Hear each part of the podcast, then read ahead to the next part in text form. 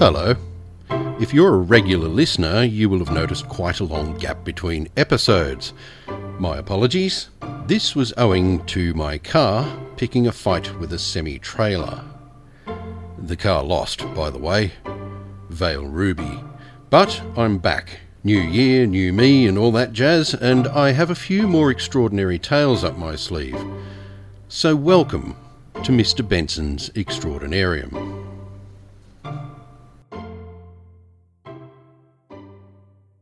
My hand eye coordination leaves a lot to be desired. When cutting firewood one day, a neighbour dropped over for a chat and, in laconic Australian fashion, gave me the temporary nickname Lightning.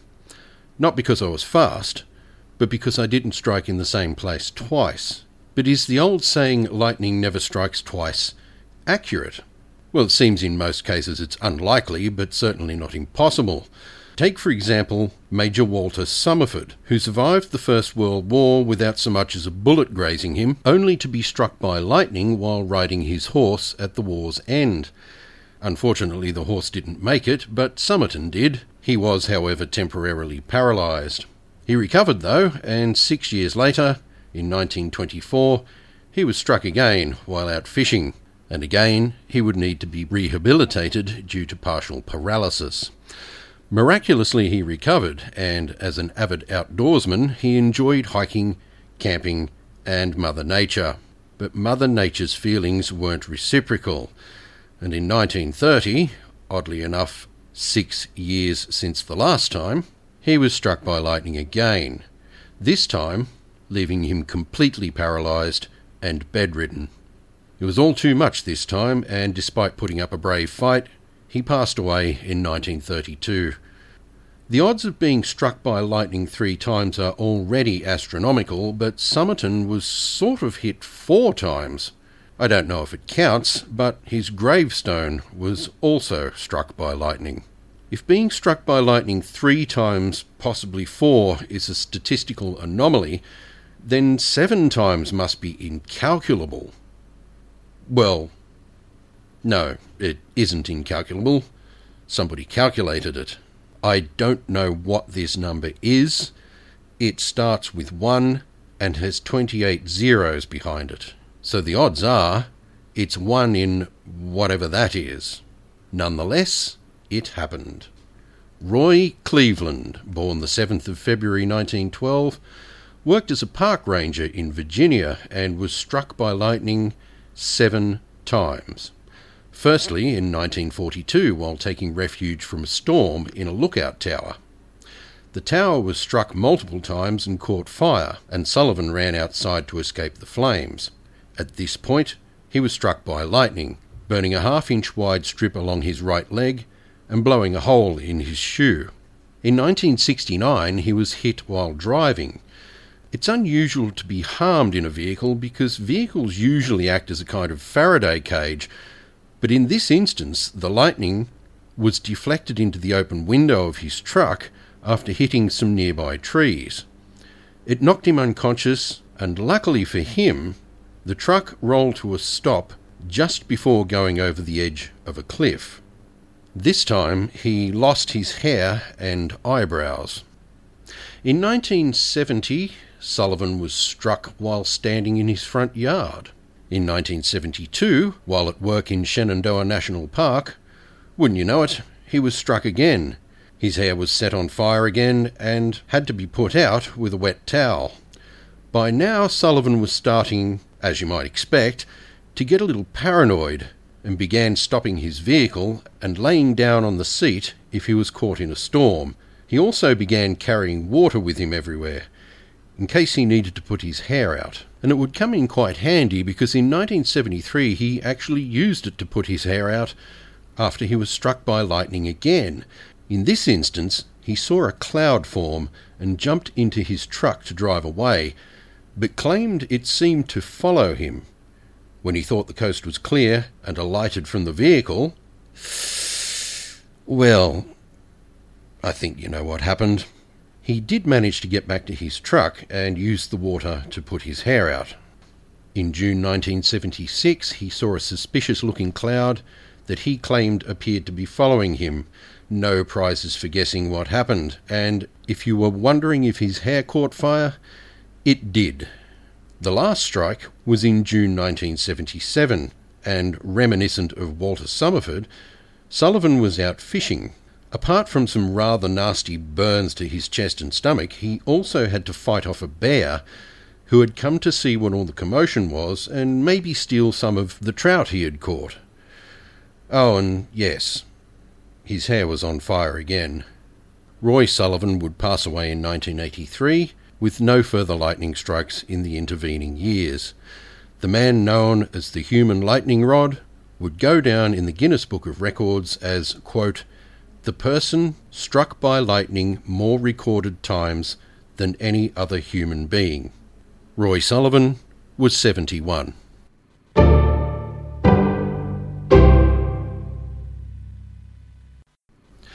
What would you do if you were the Prime Minister, or President, or Prince Regent, or I don't know, if you ran a sovereign nation, how would you run it? What laws would you write? How would you treat your subjects? Most of us will never know you would need to overthrow another government somewhere and take over their nation and become supreme ruler, and that is beset by some obstacles that I haven't really got the time to go into right now, but grant me my assumption that you know it would be exceedingly difficult, and let's move along with the story. It's a story about a man named Paddy Roy Bates and how he founded the Principality of Sealand. But first, a quick history lesson. Named after their designer, Guy Maunsell, several forts and platforms known as Maunsell Sea Forts were built in the North Sea during World War II. The idea was that they would provide early warning and defence against Luftwaffe bombing raids. Of the 49 forts planned, only seven were built, and they were used and maintained throughout the rest of the war and beyond, with permanent personnel remaining until 1956. But soon they would find another use. A new craze would sweep Britain rock and roll music.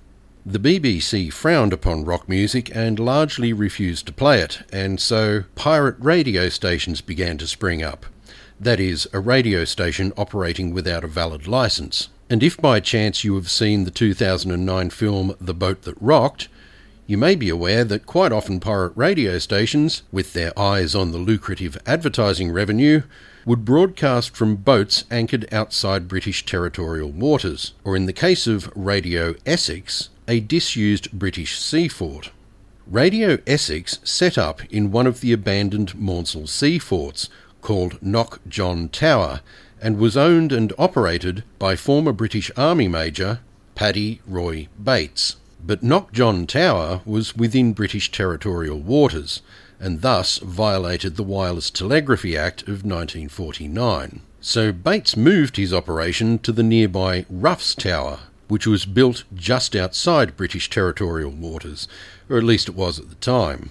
Bates would have to forcibly remove the operators of another station. Quite literally, it was an invasion. However, having secured the tower, he would never broadcast again. The newly penned Marine Broadcasting Offences Act 1967 made his station illegal, regardless of being outside British territory. Not the first time nor the last that the powers that be will just make up a new law to keep the money flowing their way.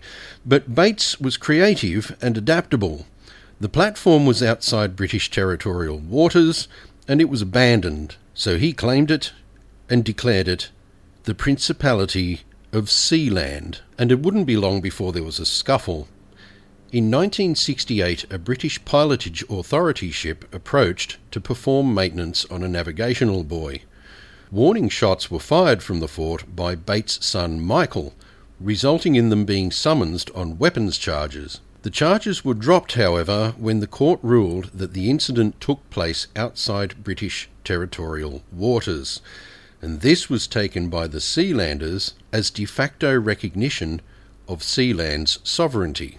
Another incident took place in 1978 when a German businessman gathered a small group of men and invaded the platform, taking Michael Bates as a hostage. Roy Bates launched a daring counterattack, dramatically arriving by helicopter. The counter was successful, and as the ringleader had accepted a Sealand passport, giving him dual citizenship, he was held in the brig as a traitor, only being released when Germany sent a diplomat to negotiate. This diplomatic negotiation was also taken as tacit recognition of Sealand's sovereignty. Roy Bates passed away in 2012 at the age of 91, but the royal lineage of Sealand continues with his son Michael. The Principality of Sealand issues passports, coins, and stamps. It has a constitution, a national anthem, a flag, a coat of arms, and its own newspaper called the Sealand News, which is published online. It even has its own international football team, not that it is a nation renowned for sporting prowess, although in 2008 a team representing Sealand did win the World Egg Throwing Championship.